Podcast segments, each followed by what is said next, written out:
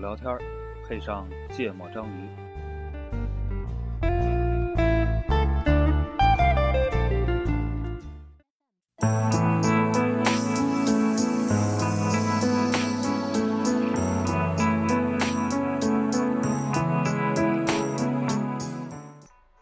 大家好，欢迎收听《芥末章鱼》，我是顾哥。大家好，我一泽。我是娜娜。那你要往前坐点儿， 哦，嗯，不容易啊，凑齐了三个人，我却坐的有点远。哎，我们顾主播回来了，就是我回来了，今天这个那个，恭喜顾哥啊，恭喜顾哥！我是想 说今天这刚刚是什么个意思要聊的这个人，他有一首歌叫什么什么，我回来了，哦，什么来着？但是顾主播不行啊，没有一个没有一个听众随礼的，一分钱有呀有呀，我不是们就是通过平台，对啊。哦，不过我发现我们的听众好像都用 iPhone，自从 iPhone 的打赏取消之后，我就再也没有收到钱了。太遗憾了。嗯，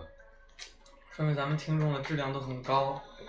这样吧，咱们把那个网易音乐上那个改成那个收费订阅吧。 哦，对对对对对，只好这么干了。那等我个们定期限免，到时候搞个什么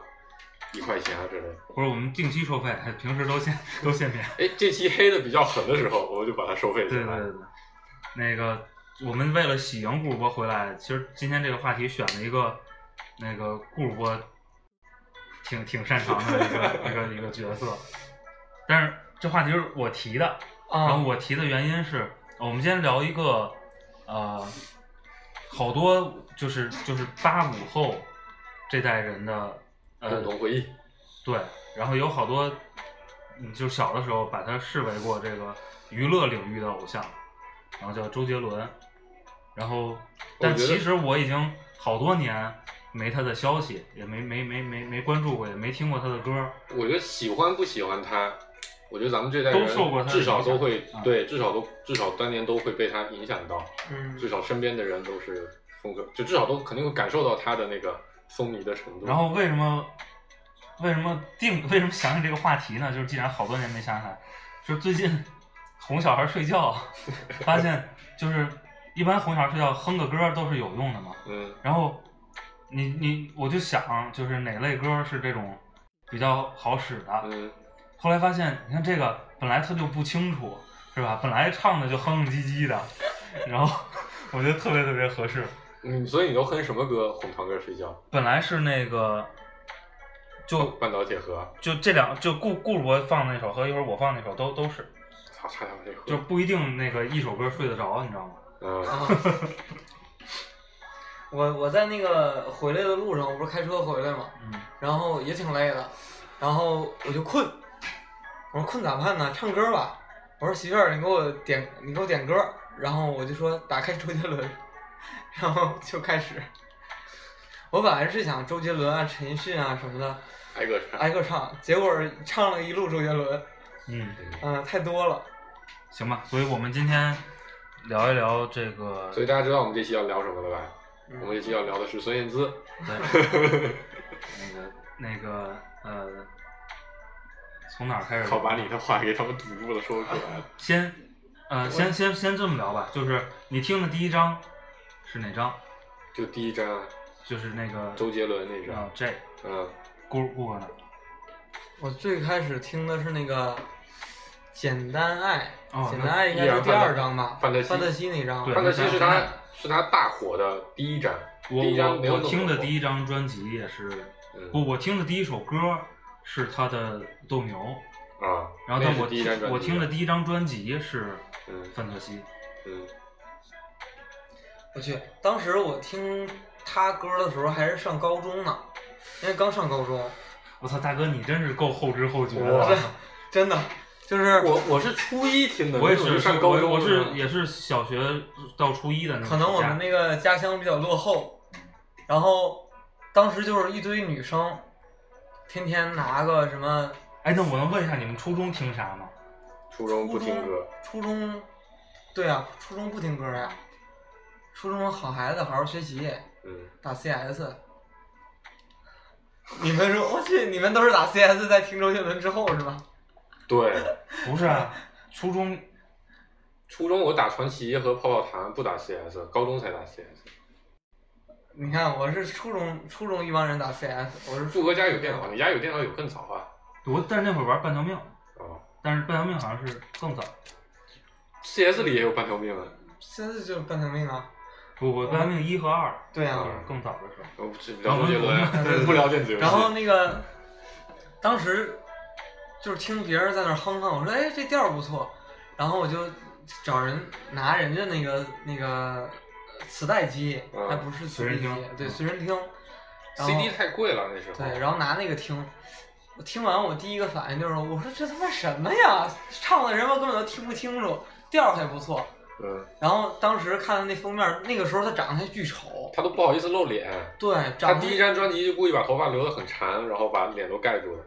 嗯，对长得还巨丑，我说这什么鬼？戴个帽子，嗯，然后后来是因为听多了，然后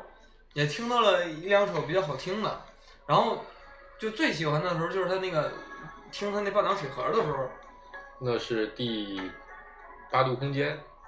第三张专辑。对对嗯，但我是我是听完简单爱就立马就听到了那个本对土，因为你听得晚啊嗯对，呀你听的时候已经是那个出了四 年了。对我我听第一张是我当时去就电视上，我也是第一首好像是斗牛还是龙卷风，我忘掉了，这个好像在之前的一某一期节目里好像提到过。嗯，然后完了，我当时去那时候我有买磁带的爱好，我可能收买了前后有买了两百多盘的磁带，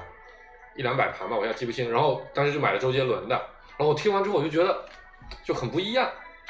就他的歌词不像那种那个时候还是流行情情爱爱的歌词就嘛，大情歌嘛。大情歌时代，那时候别人唱的都是句子，对对对对，然后他他唱的不是句子他唱的是故事。我印象最深的就是一斗牛是一开始，因为那时候打篮球，你觉得我靠，竟然有一首专门写篮球的歌，很酷。另一个是那个娘子，嗯，就写了一个一个充满了画面感的一个故事的东西，还有那个印第安老斑鸠，这这几首都是我当时特别喜欢的。然后我当时就跟很多人推荐，我说我靠，我觉得这个歌手特别酷。然后我当时把他这个这这个磁带还借给了我小学时候一个特别关系特别好的朋友，然后他听完之后就觉得特别酷。啊我好像这个我也说过，他们现在听周杰伦的功劳都归属给我，嗯我带着他们听的。就是虽然是我提的话题，但是可能这期 你没什么话对讲，对对对，那个我就问问题啊，嗯，那个你们都听了，呃，听听到什么啊？我先问听了哪哪些吧，就就是专辑，是都听吗？还是说听了一部分？我先说我啊，我只听了呃这回美，范特西，呃这叶惠美嗯和八度空间。八个空间，我没听专辑，啊，你你只听了半导体，听了其中的一些歌。最后的战役啊然后那个最我最后一张听的是他那个十一月肖邦，啊，然后就就再没听过周杰伦的歌了。嗯，顾哥了，顾哥可能有点记不清了。我我记着还有七里香是不是？，对，七里香是叶惠美之后的，嗯，对，叶惠美之后的那个，然后十月消亡之后又有一一张专依辑，然范特西，没听，不是依然范特西之后，呃，后面的专辑我都记不挺清新。的，我也听了。摩羯座嘛，这些都不嗯知道。来，我给你念念啊。稍等，这个 A P P 打开有点慢。但你看，就是同同时期的歌手，比如比如那个我们这期要聊的孙燕姿，是吧？嗯，然后那就是每张我都听了，啊，依然范特西完了，黄金甲我很忙，这我都没听。话哦时代对对我我很很忙忙吧，牛仔很忙那一刘张，在很忙对，嗯，我是我买了他的呃 J 范特西，然后八度空间，然后还有那个七里香，我当时就已经没买了，就那个时候我已经上高中了。嗯，上了高中之后，好像是不怎么买磁带了，因为换了个环境，然后家里那些磁带又带不过去，然后好像就因为改变了这个事情之后，就导致我对收集磁带这个事情兴趣就下降了。我是借着听的《七里香》，我也很喜欢，然后。啊，借着听的叶惠美，然后《嗯七里香》和十一月的肖邦都没有听，嗯霍元甲那张我也没有听，嗯然后我后来他出那个《依然范特西》的时候，嗯是零六年，知道咱们考上大学，然后当时又又一次要从家里离开嘛，嗯原来是从县城到了市区嗯换了环境，然后从家里要考来北京，然后当时觉得也算是对过去的一个纪念，然后就嗯买了《依然范特西》那张的 CD，嗯买完之后我就觉得这他妈都啥呀，然后从此之后再也不买他的专辑了，啊，嗯，我其实没有听专辑的习惯，我都是哎，他新出了，我就哗啦哗啦，可能挑几个名字比较好的，或者嗯谁比较流提行到的歌对，嗯然后当时都下载到 MP 3里。然后对哦，就还有一个原因就是上了高中之后，大家就听 MP 3了，嗯就没有买专辑的这个习惯啊。嗯然后那是因为有了 MP 3我觉得好处是你可以接触到更多的歌手了。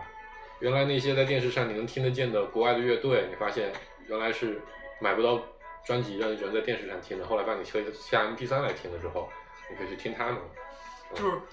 他是我第一个觉得就是是偶像的一个一个艺人歌手，嗯，一个艺人。就是我不是把他当成我的偶像，就就你觉是得这个这个在民众中起到了那个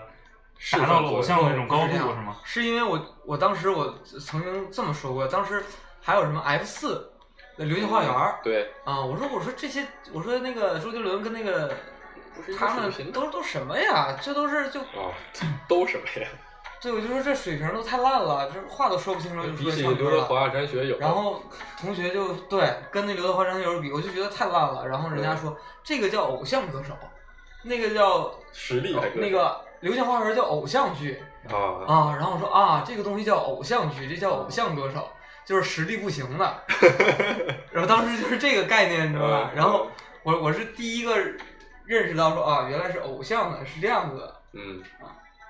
然后后来越来越觉得我去这条儿挺有才的，然后嗯，知道他那个过去是给那个什么吴宗宪发掘的，对，写写写歌歌的，的最早是写歌的，对，然后听一堆他的什么励志故事，说对他其实蛮励志的一个故事，说砖在桌子底下什写歌么睡写觉，歌对吧睡觉嗯，啊，然他说后你要能在多少时间内写出五十首歌，他就把它出专辑嘛，对对这是他最出名的故 事，所以那个顾主播那个比较喜欢这个周杰伦，是因为励志都有过在桌子底下的经 历。 但顾哥在桌子底下不是睡觉，对主要是转转盘子，对，啊，这一口气我差点没呛。然后他还干还干嘛来啊？当时我听他歌的时候，我们那边儿啊，就是流行都在说说他得了绝症，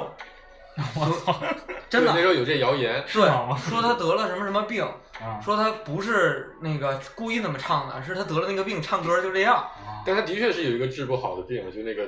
脊柱的那个好像强直还是什么弯曲，反正就是就是他背有问题，哎嗯，呀，反正就说我也忘了什么病了，说他得了一什么病，嗯说肯定得那个英年早逝，然后现在这么有才，可惜了。啊。啊，所以现在多支持他，然后一堆小姑娘就天天在那哎， 你儿说这会不会是他三年自己的营销手段？做什么我觉得这推个广周什杰伦么太的失败了。然后当时觉得啊，他他他不是故意这样子的，他是因为他有问题才唱成那 样子的， 哎 然后觉得还是个特色，你知道吗？说那个时候上《中国好声音》，没人跟他一样嘛。嗯， 我操！你们还能回忆起来，就是，对我跟黄世博说，啊，那个咱上初中的 时候，还有什么其他歌不手？过我就说那几年嗯，周杰伦在这一波中学生嗯，和年龄大点儿的小学生里边的风靡程度嘛。什么小学生？我印象最深的就是有一个例子是我印象最深的是， 我们家买磁带正版的磁带只有一个地方，新华书店嗯是可以卖，有个新华书店音像部，嗯然后。因为是县城，所以它进磁带是很慢的，它要到市里的新华书店去批了之后再来卖。那儿还卖游戏卡带，我们那边不卖游戏卡带，只卖磁带。嗯，然后因为最早的时候就正版磁带，我印象最深，因为仙游是十一块一盘，莆田是十块钱一盘，就全国价应该是十块，美卡磁带那时候还是十块钱一盘。然后在当时来说是很贵的，盗版的磁带大概是四块到六块之间，就是说歌多的话六块，歌少的话四块。嗯全仙游所有地方那时候已经开始就是流行文化已经很很那个，所有地方都卖盗版磁带，嗯而且卖的特别好。我家可能我哥买了有十几盘的盗版磁带那时候，但一盘正版磁带都没有。我当时是因为受了 MTV，就当时说那个李霞那个影响，他觉得听歌要听正版，所以我应该是县里最早几个买正版磁带的人之一。所以一开始我去买周杰伦，他们也盗版磁带不到这个，所以他们听不到。嗯后来有个例子是非常明显的事情，是他的《范特西》这张专辑推出来之后，第一波主打打的是那个开不了口，然后就火了，然后就特别多人喜欢，然后但是但是我就有了这种优越感，就是哎，你们这些人都是听到他现在火，早就开始听他了，就那种感受，然后就跑去新华书店买他的磁带，结果断货，啊当时的盛况真的是到了，就是每天放学都会去问说阿姨，那个范特西什么时候在进货？然后那个阿姨都很奇怪，说我操，以前这个店里从来没人来买磁带，嗯，最近天天都有学生过来问说那个那个叫什么周杰伦的磁带到没到，每天都是十几就不停的有人过去问磁带什么时候进，然后因为是有限，好像是有限额，一次性他可能只进十几盘，嗯，到了就空，到了就空，这个就断货的这个情况一直持续了可能有半年之久。就我到半年之后才买到了范特西那盘磁带。就我作为一个我这么热衷的一个买磁带的人来说，嗯，所以我觉得就从那个之后，后来所就你会发现在我们同学圈子里面买正版磁带的这个这个这个比例就大了很多。我从这个角度来说，它在这个事情上就是影响力是是空前的。嗯，对于我们那个县城的人来说，所以我觉得这算是侧面的一个例证吧。嗯我我我也是，但我没有这方面的感受啊。但是嗯我我记得特别特别清楚一个细节，嗯但那种细节我就没在没在别的之地后方的情况再看见过了啊。就是那个时候，一个初中的班上，如果一个小男孩儿嗯，说不喜欢这周杰伦不行，这什么啊什么破玩意儿，这种就会成为全班女生的公敌是吧？，对。 我呀你是不是被揍过我？上高中的时候就说这什么破玩意儿的时候，就是就被就被人嘲就笑了是吧？没有，就一一帮人一帮女生在那儿说我说你丫不懂啊，怎么怎么地的嗯。啊，哦，我还想起有一个例子，我觉得可以说明，我们当时就那时候上英语课，上英语课不是老师为了放听力会带个那个就那个我们叫三用机，啊就放磁带那个机器过去、放，然后有一次下就听完听力之后还剩了大概十分钟。然后大家就会觉得难得有这样的一个机器，大家就会说老师老师放歌吧。以前也会放歌，嗯但以前老师基本上就放点什么啊老师那些老师喜欢的张学友啊什么之类的嗯。然后那天老师说我没有带别的磁带过来，然后我就立刻说，我那时候我好像是我还是忘了，反正就是有个人随身听里面有一盘范特西，嗯然后我就说老师老师放这个，然后全班就听那个，然后那节课大家都包括老师都当时就觉得哎还蛮有意思的。嗯，那那个是音乐英语老师，还是一个蛮年轻的英语老师，嗯但是我忘了是英语老师还是音乐老师，我现在有点记不清我了。我从就是那个那个阶段之后，嗯，我就再也没见过说就是影响力这么大的，一一波年轻的小孩儿以女小女孩儿为主，就如此统一的认可，痴迷一个对偶像，嗯而且那个时候我认为。我认为那个时候的女生只分成两种，嗯，一种是认为自己可以为周杰伦去死的粉丝，一种是还没想过为周杰伦去死的粉丝。我靠，嗯那个那个时候有有有有三首歌特别逗，就是那个 想想追某个女生的男生会唱开不了口，啊，啊，然后正正在谈恋爱的唱简单啊爱，对，然后他妈分手了唱回到过去， 想想追女生的唱什么开不了口啊， 啊？嗯。没有你在我都自己来，我自己来。 对，我倒觉得是是这个逻辑是对的。对我我怎么不记得？周杰伦还是在那个时候带来了很多新鲜的概念的。 R&B 嘛，一是 R&B，就是虽然之前像陶喆其实推出 R&B 的歌曲是比他早的，嗯，但是并没有推广开来，关键那个时候陶喆在大陆没有影响不太力不太火，对。然后这是 R&B 是有另一个说唱，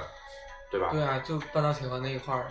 那一段那什么都厚了，你看我优越感又来了。这是斗牛，但是有很多人听，就是因为里面有一段特别酷我特的、别不爱听，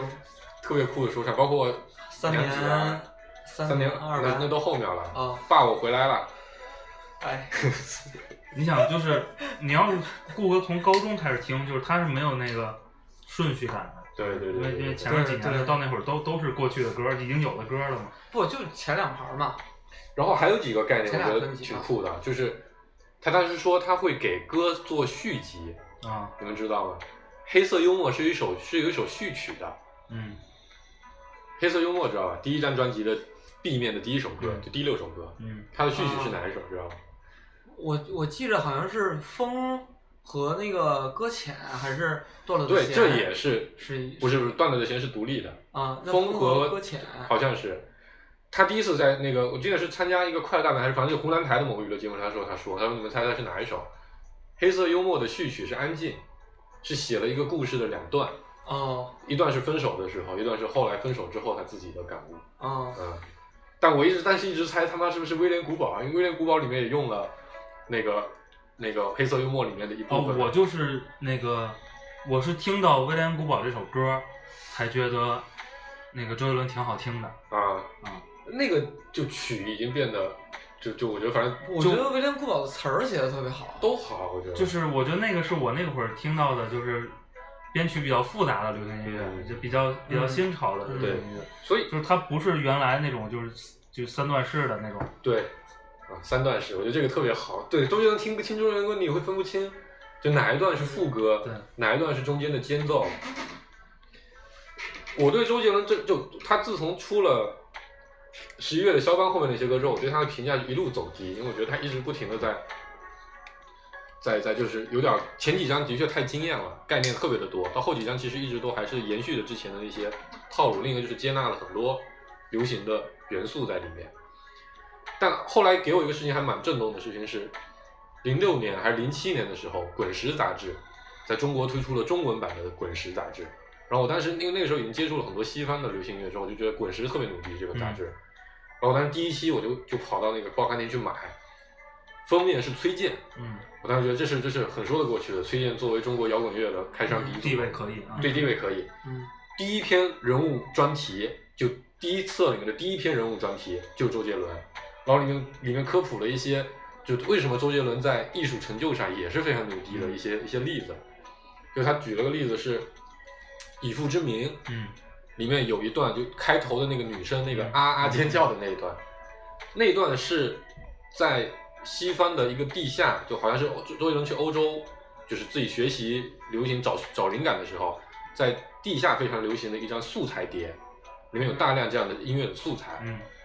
然后有各种采样嘛各种采样，他用了里面的一段，嗯同时他用的方法是把他的音频倒过来用，啊，所以那个声音会听起来特别的不一样，嗯，跟正常的人声听起来是有一点区别的。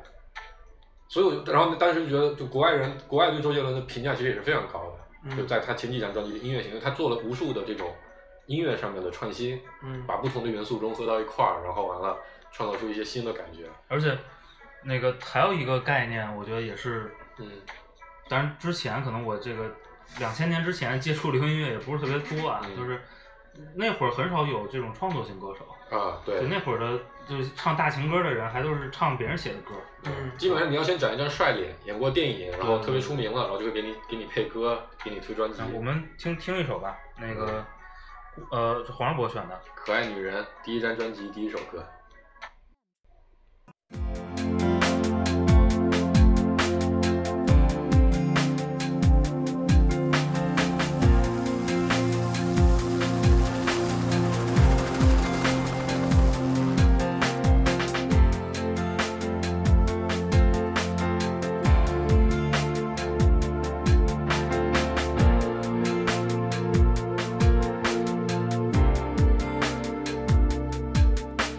想要有直升机，想要和你飞到宇宙去，想要和你融化在一起，融化在雨里。我每天每天每天在想想想想着你，这样的甜蜜让我开始相信命运，感谢你吸引你，让我碰到你。漂亮的让我面红的可爱女人，温柔的让我心疼的可爱女人，聪明的让我感动的可爱女人，坏坏的让我疯狂的可爱女人，漂亮的让我面红的可爱女人，温柔的让我心疼的可爱女人，聪明的让我感动的可爱女人，坏坏的让我疯狂的可爱女人。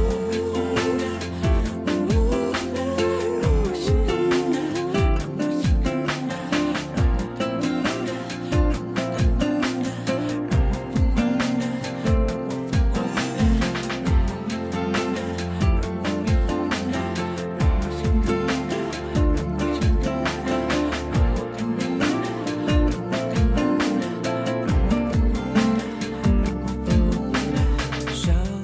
要有直升机，想要和你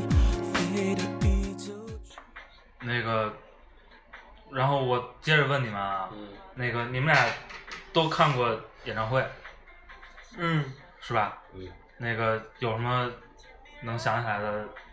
顾顾哥那个去看演唱会有有有有段子，我是知道的，一会儿可以请顾主给我讲一下。呃，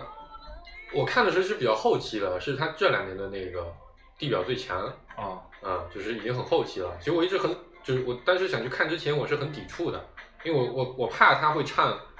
大量的后期的歌，啊我不喜欢的歌，嗯，然后又不会去唱那些我认为屌爆了的歌。但去了现场之后，我发现就是就是演唱会，我之前说过，演唱会也是艺术的一种嗯形式的一种，真的还是会让你有非常不一样的体验。那场我最喜欢的事情是他演唱会上唱了《印第安老斑鸠》，嗯，我觉得就这首，我觉得他一定不会在演唱会上唱的嗯歌。换句话说，我我他唱这首歌给我的感受是，我觉得他还是很正，很很怎么说呢？对自己之前的作品还是觉得很看重的。嗯，因为印第安老斑鸠本质上在就是在流行度上是一首不那么管的歌，嗯然后在 KTV 也因为很难唱，所以也没有什么流行度，然后 MV 也几乎没怎么播过，然后就基本上是一首很容易被后期的歌迷不被提起的歌，然后他还在演唱会上，而且设计了一个特别酷的形式，他把它改成了爵士的版本，嗯，啊，然后还跟现场互动，就每个人都要唱一句“印第安老斑鸠”，然后最后还让一个老太太唱，啊，有一个可能八十多岁的老太，不不是满反满头白发，看起来特别老的老太太，两个人，嗯两个两个两个老太太坐在那边，然后镜头打给他们，话筒递过去，然后那老太太说干嘛？啊 然后这人说您就唱一句《印第安老斑鸠》吧。然后那老太太说《印第安老斑鸠》，哇，全场雷动。就我觉得这个氛围还是非常不错，就是它就像是一个就一堆朋友的大聚会一般的感觉，嗯，反正这个让我还是很喜欢的。哎呀，不好意思，刚才切电乐突然切到了片花上。 另一个我比较喜欢的细节是，他当时让那个群众点歌，嗯，然后就点了真一是首， 这顾波也会，顾波也会也会让群众点歌。然后点了一个点了一个小朋友，可能才五六岁的样子，嗯然后是他爸抱着他去的，然后采访小朋友嘛，小朋友你不知道该说什么，然后他他就问说你为什么来？他说我爸爸带我来的，我爸爸特别喜欢你。然后，然后那个他说问小朋友挑一首歌，他爸就在旁边不停的说上节棍，上节棍，上节棍。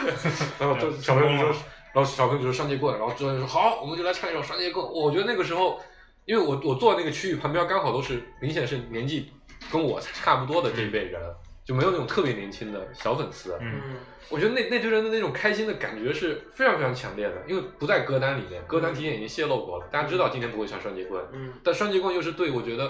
在流行度上来说是非常非常重要的一首歌，嗯所以大家都特别开心。然后那那个，然后他当时周杰伦说全场都站起来，真是全场都站起来，挥舞着手，挥舞着那个，全场一直跳的，把整首歌跳。你想一个流行歌，又不是去听音乐节，能全场 POGO 到结束的一个演唱会现场，我觉得是非常非常难得的。嗯，嗯，就这两个事情给我的印象是特别深的。对，我们请顾波分享一下，顾波看周杰伦。我跟大家剧透一点啊，这个跟周杰伦演唱会其实没什么关系，这个段子可以发生在任何演唱演会唱会门口嗯呃然后那个体育比赛等等等等，这个这个聚集到一块儿的活动的现场。当时是这样，周杰伦的演唱会是我听的第一场，就我所有演唱会里边听的第一个人的演唱会是啊周杰伦的。然后当时上大学嘛，然后一帮朋友都当时拿那个什么移动充值，充多少钱好像，啊，然后就能换那个搞票活动啊，对。然后当时就一大帮人浩浩荡荡去了，然后其中那个 有俩哥们儿是没票的。啊，就说到那儿再买，嗯因为大家都关系好嘛，想一块儿去。然后我们就一边走着，然后就问路上那个卖票的，黄牛，对 黄牛，然后就找这个买票。然后其中的一个特别好的哥们儿，然后跟人家谈完了价钱，特别开心的说其实东哥自己去谈的是吧？啊，对，嗯就我我们一帮人啊，啊，东哥就特别好的哥们儿是东哥，然后东哥。没什么没什么，这是一个隐晦的梗没事，你说你说你笑什么呢笑什么？因为顾哥说嗯东哥大，嗯，一会儿再说。然嗯后就去谈谈拢了嘛，特别开心，就觉得那个并没有比票票面儿高多贵太少多钱、嗯，啊。然后买完了，我们又一帮人浩浩荡荡的往那个大门儿准备进去，嗯，然后这这时工候体是吗？对，在工体，然后来了两个大哥，然后过来问了一句说：“哎，你这票是那个从那个票贩的时候买的吗？”然后大曾哥就特别实在的说：“是呀。”然后边上出来两个警察，然后那两个原本问的大哥说：“我们是便衣警察，钓鱼执法，对你跟我们那个 走一趟吧。对你跟你跟我们那个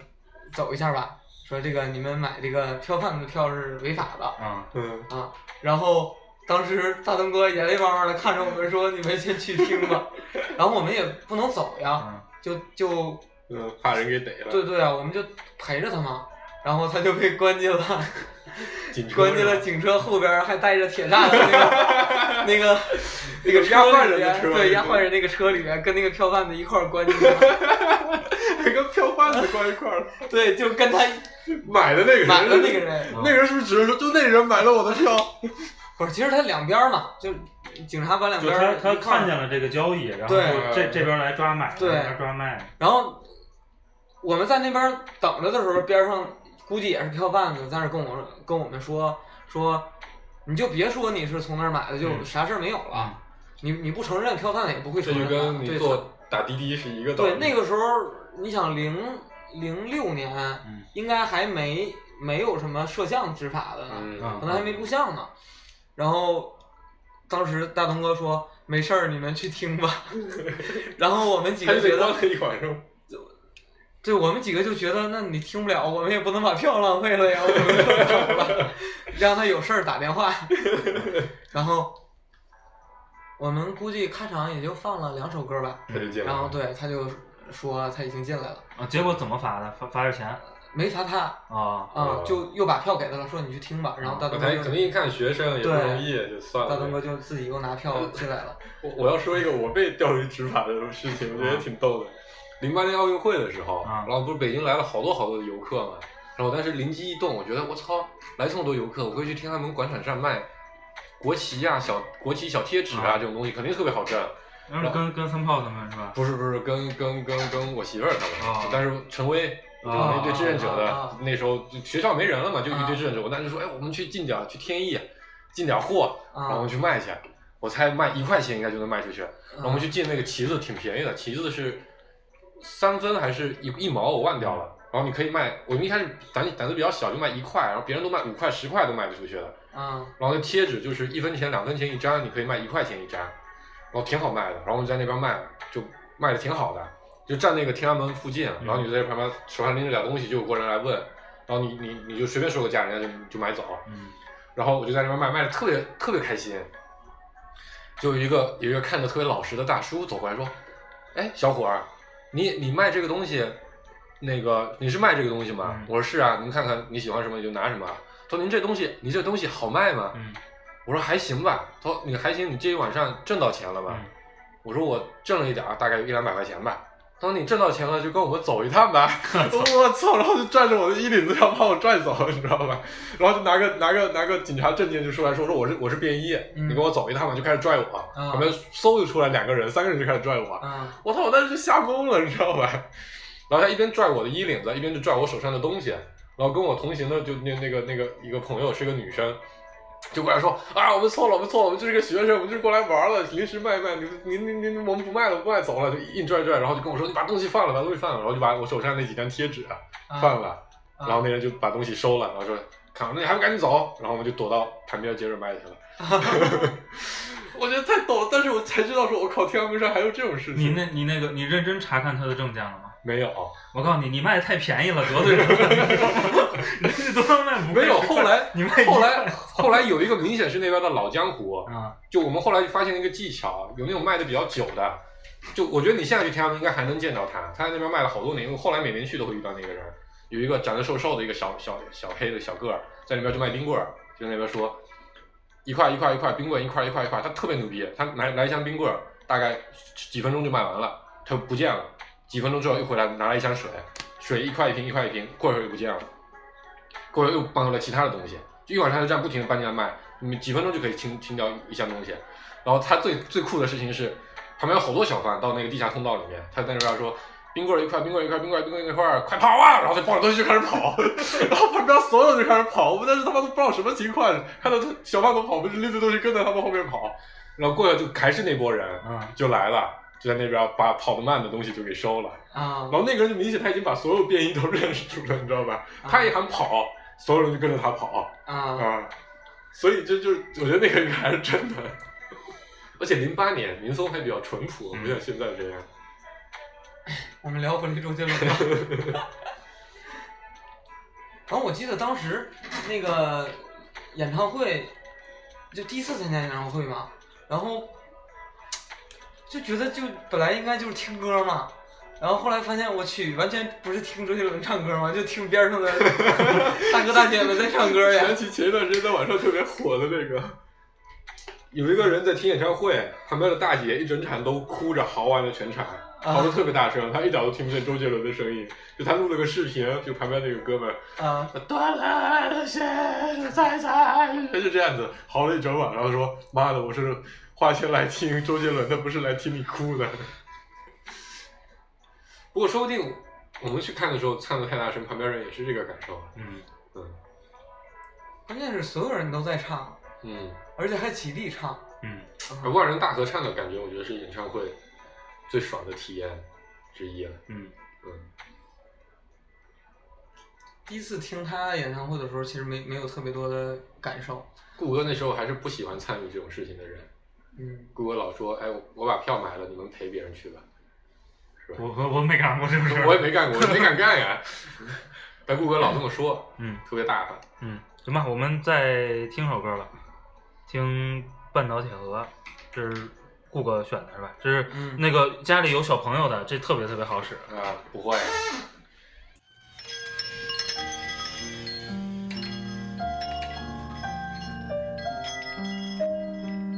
呃，小姐，请问一下有没有卖半岛铁盒？有啊，你从前面右转的第二排架子上就有了，哦，好，谢谢。不会。走廊灯关上，书包放，走到房间窗外望，我香港买的书，一本名叫《半岛铁盒》，放在床边堆好多，第一页、第六页、第七页序，我永远都想不到陪我看这书的你，我要走，不再是，不再有，现在已经看不到铁盒的钥匙孔，透了光看见它修了好久，好久好久，外围的灰尘包围了我，好暗好暗，铁盒的钥匙我找不到。放在糖果旁的是我很想唯一的甜，然而我遇了你和我沦落了长眉。盛在盒子里的是你给我的快乐，我更想记得，可是我记不得，为什么？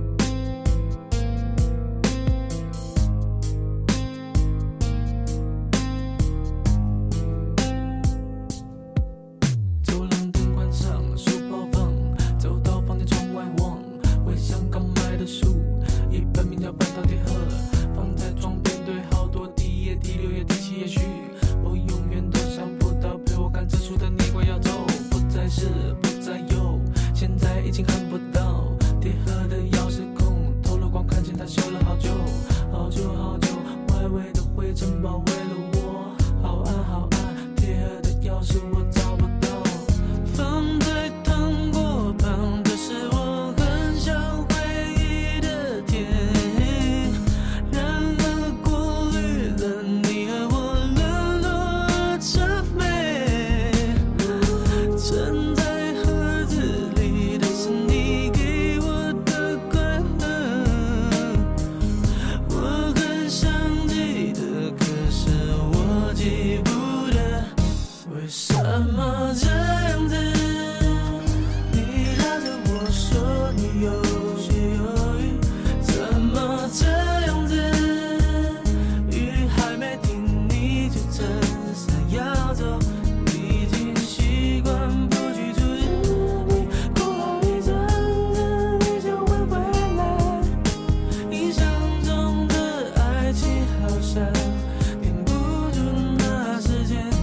什么这样子？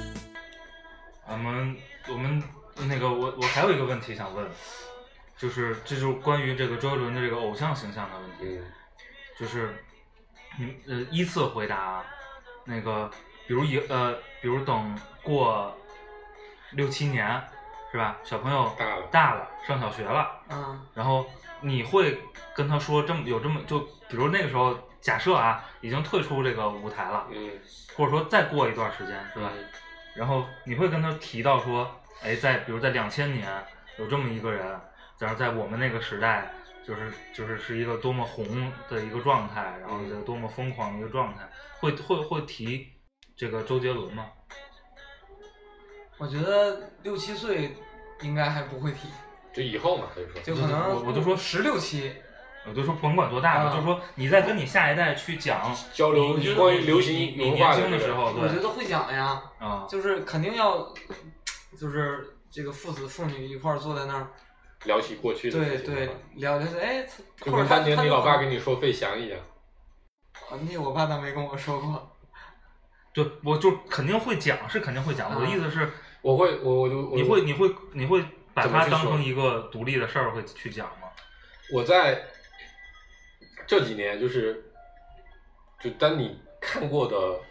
因为我觉得很多事情你需要时间之后你才能明白它的意义是什么的。嗯然后以前就我觉得就还是之前的观点就是他后来走下坡路，我就觉得这个人后面的成就好像，反正我不是特别的认可。嗯刚才也说了，他又去做了很多我不是很认可的事情，嗯拍电影啊什么的。但是真你到现在你再来回忆，尤其是你现在的流行文化嗯变到现在这个样子，以网红担当。嗯流量明星为主要的核心的这个娱乐的模式的时候，你就发现说，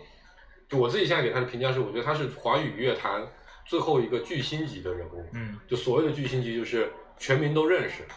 然后有超大量的，就比如说至少一个一个年龄段的人都完全的认可他的在那个时候开天辟地的一嗯些事情。然后我就是我对周杰伦这这个人的不，评价就你对巨星的定义是说，你可以把周杰伦放在这个比如张这国个荣、比如黄家驹这这这对这一类的这个巨对，星。我觉得他就是代表了两千年左右中国流行音乐音乐发生巨变的这个时候的代表性人物，嗯我觉得可以这么来定义他。嗯所以我我就当假设说他未来告诉我说，比如我小孩跟我说他现在觉得 R&B 很牛逼，嗯或者觉得什么音乐特别酷，我就告诉他说，曾经是因为有这么一个人、嗯开创了这样的一个事情。就是把它当历史讲，对，我觉得他可以，他是可以被写进华语乐坛的历史的，嗯并并且是很重要的一段的这么一个人嗯，嗯所以我是很愿意去跟小孩去讲这个。嗯嗯，反观，我觉得现在的整个，不管叫娱乐圈吧，我觉得可能叫演艺圈可能更合适，嗯就是不是所有人都是为了娱乐而来的，嗯可能也还有很多人在写自己的作品。嗯我觉得现在是找不出这样的一个人物的，嗯他在艺术的创作上，在在在在新的领域的开创上有特别大的突破，我觉得还是很少的。嗯，或者说可能有一些零星的火花在，但是没有这种大面积的改变了整个时代人的想法。而且我觉得这之前我们也讨论过这个问题，嗯，跟时代不一样有关系，我觉得其实最主要的是环境原因。环。境不一样，对，因为而且其实你看那个时候，还是比较匮乏的，对，一个是信息匮乏，对，一个更重要的，我觉得更重要的原因啊，就是其实那个时候媒体也很集中，对啊，就是然后对个然后性你化的你需求，你你这个媒体就是你你专专业的音乐媒体就这么多，嗯然后他推基本上推谁，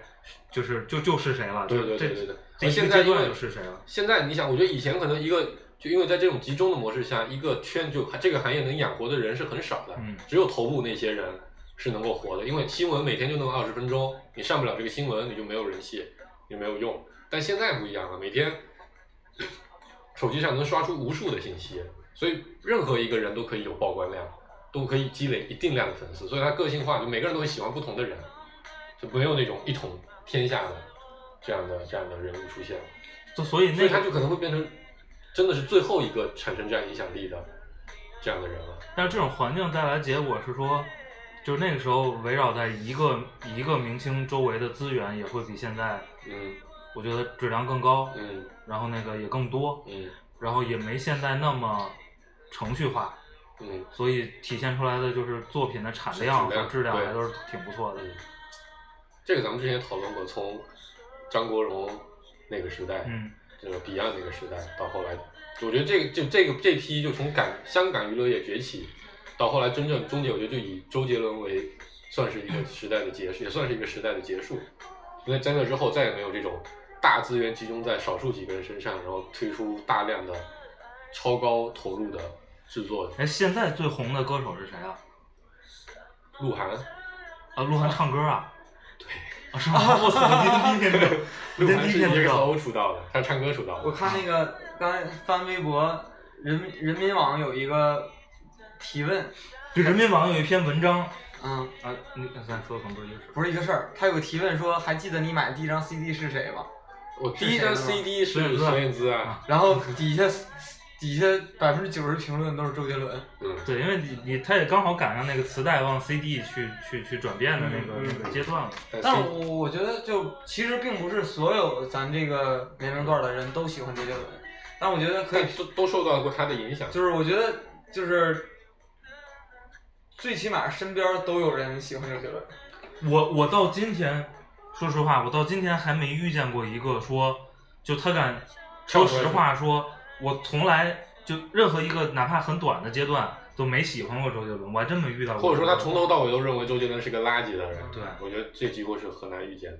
嗯而且还有一个很普遍的现象是说，很多人在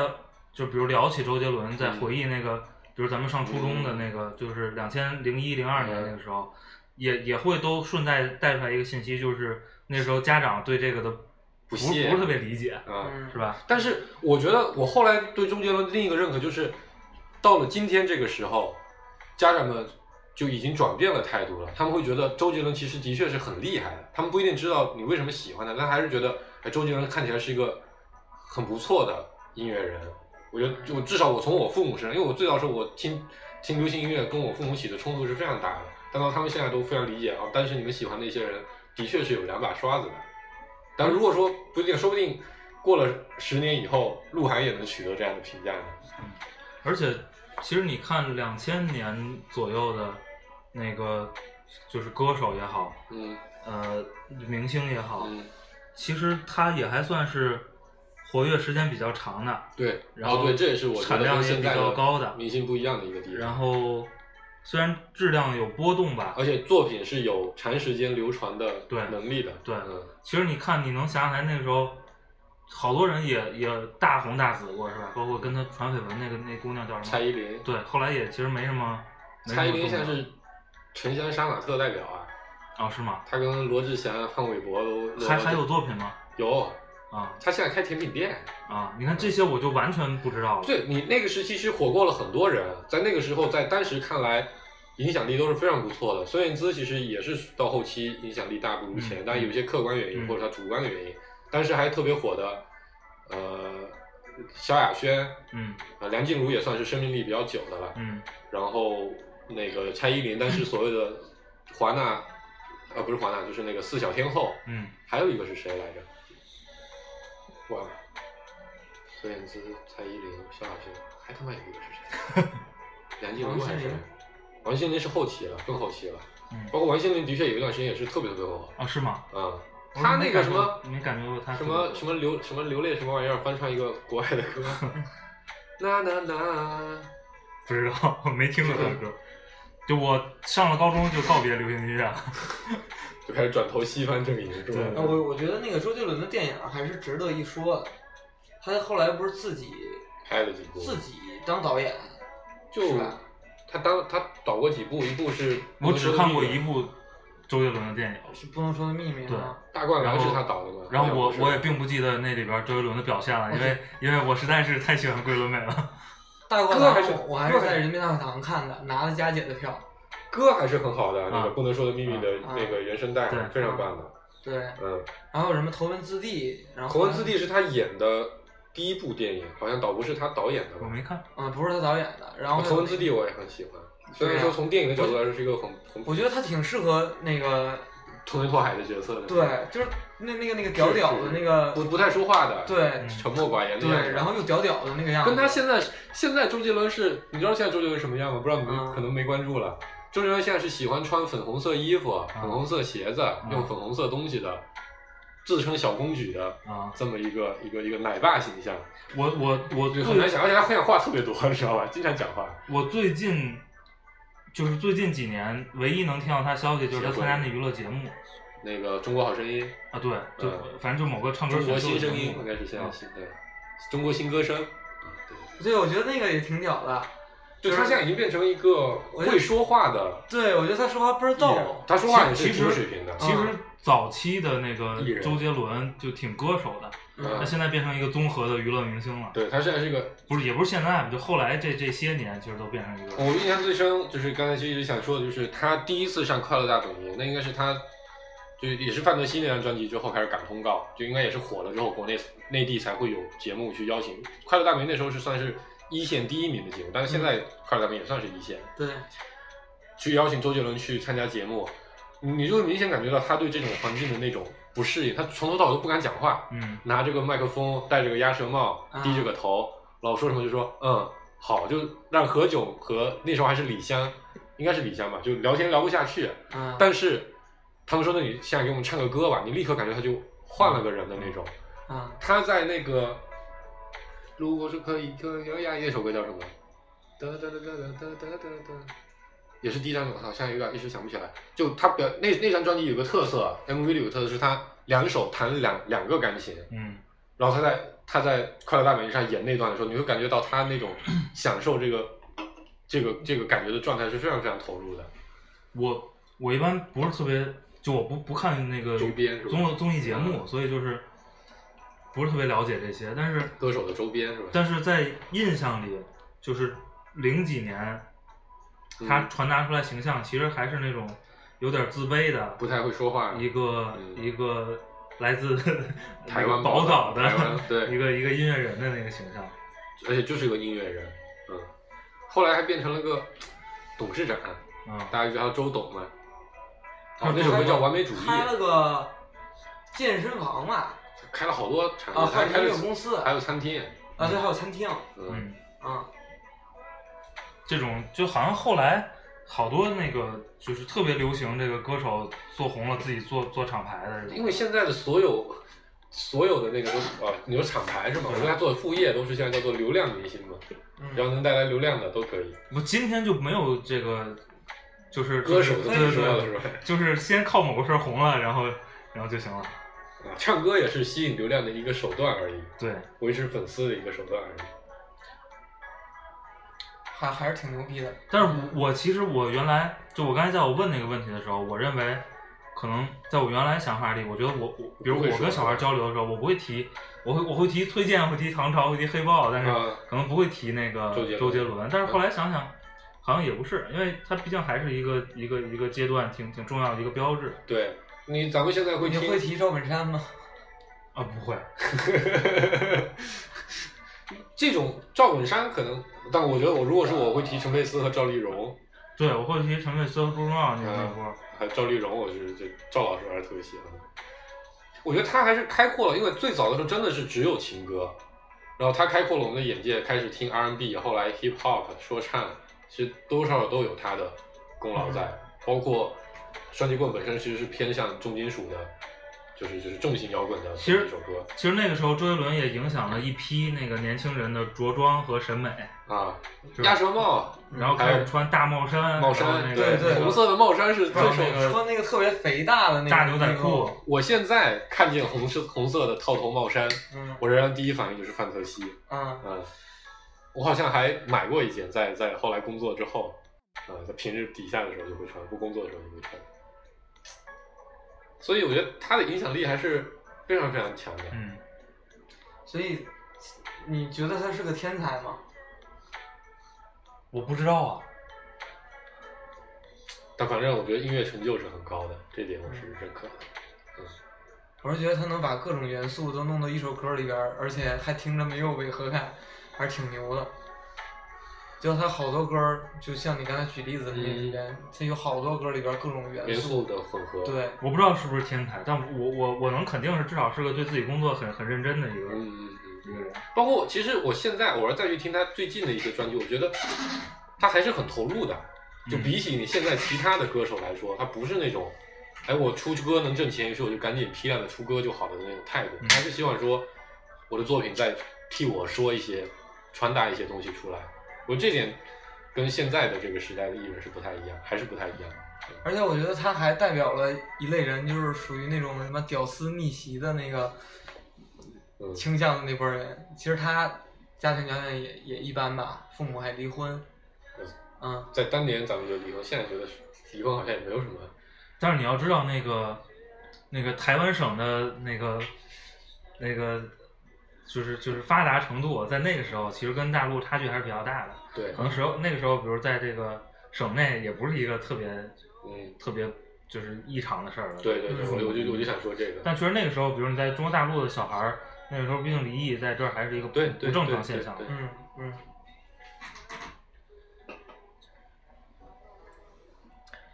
收吗？收了吧，差不多了，时间也。嗯，最后一首歌，嗯，听这个回到过去，郭顾博有什么要说的？顾博顾博今天特别逗，顾博在第一趴的时候，咣叽咣叽咣叽咣叽，把他知道能想起来的 所有跟周伦相关的事儿都说完了他。可能是怕等我不说就忘 掉了。好，我们这期收了啊，那个嗯听首歌就结束了啊。然后欢迎大家关注我们的微信公众号和网易云音乐“建模章鱼工作室”。我们今年一周年节目还有倒数六 期，对，我们正式开始策划了，那 个那个大所家谓的正式就是我们刚才提了一嘴这个啊事，情。有有什么好的那个想法建议可以给给我们建议建议。对，嗯因为我觉得那个靠我们仨，哎呀，我觉得我们下次应该把这个广告放在开头说，很有可能大部分听众都听不到嗯，结尾。好，，行，嗯，收了啊，拜拜拜。拜拜。去见你，想回到过去，试着让故事继续，至少不再让你离我而去。分散时间的注意，这次会抱得更紧，这样挽留不迟，还来不来得及？想回到过去。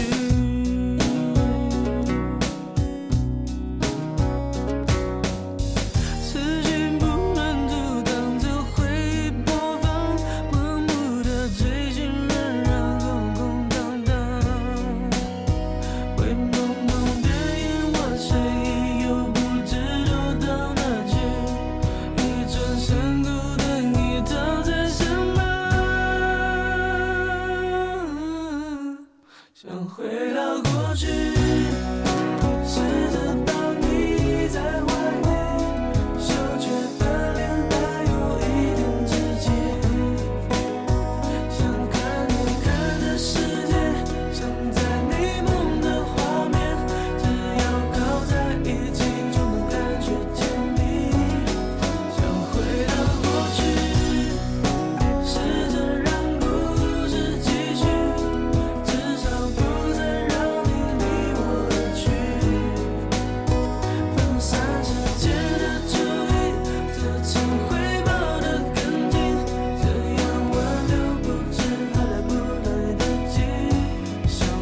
回到过去。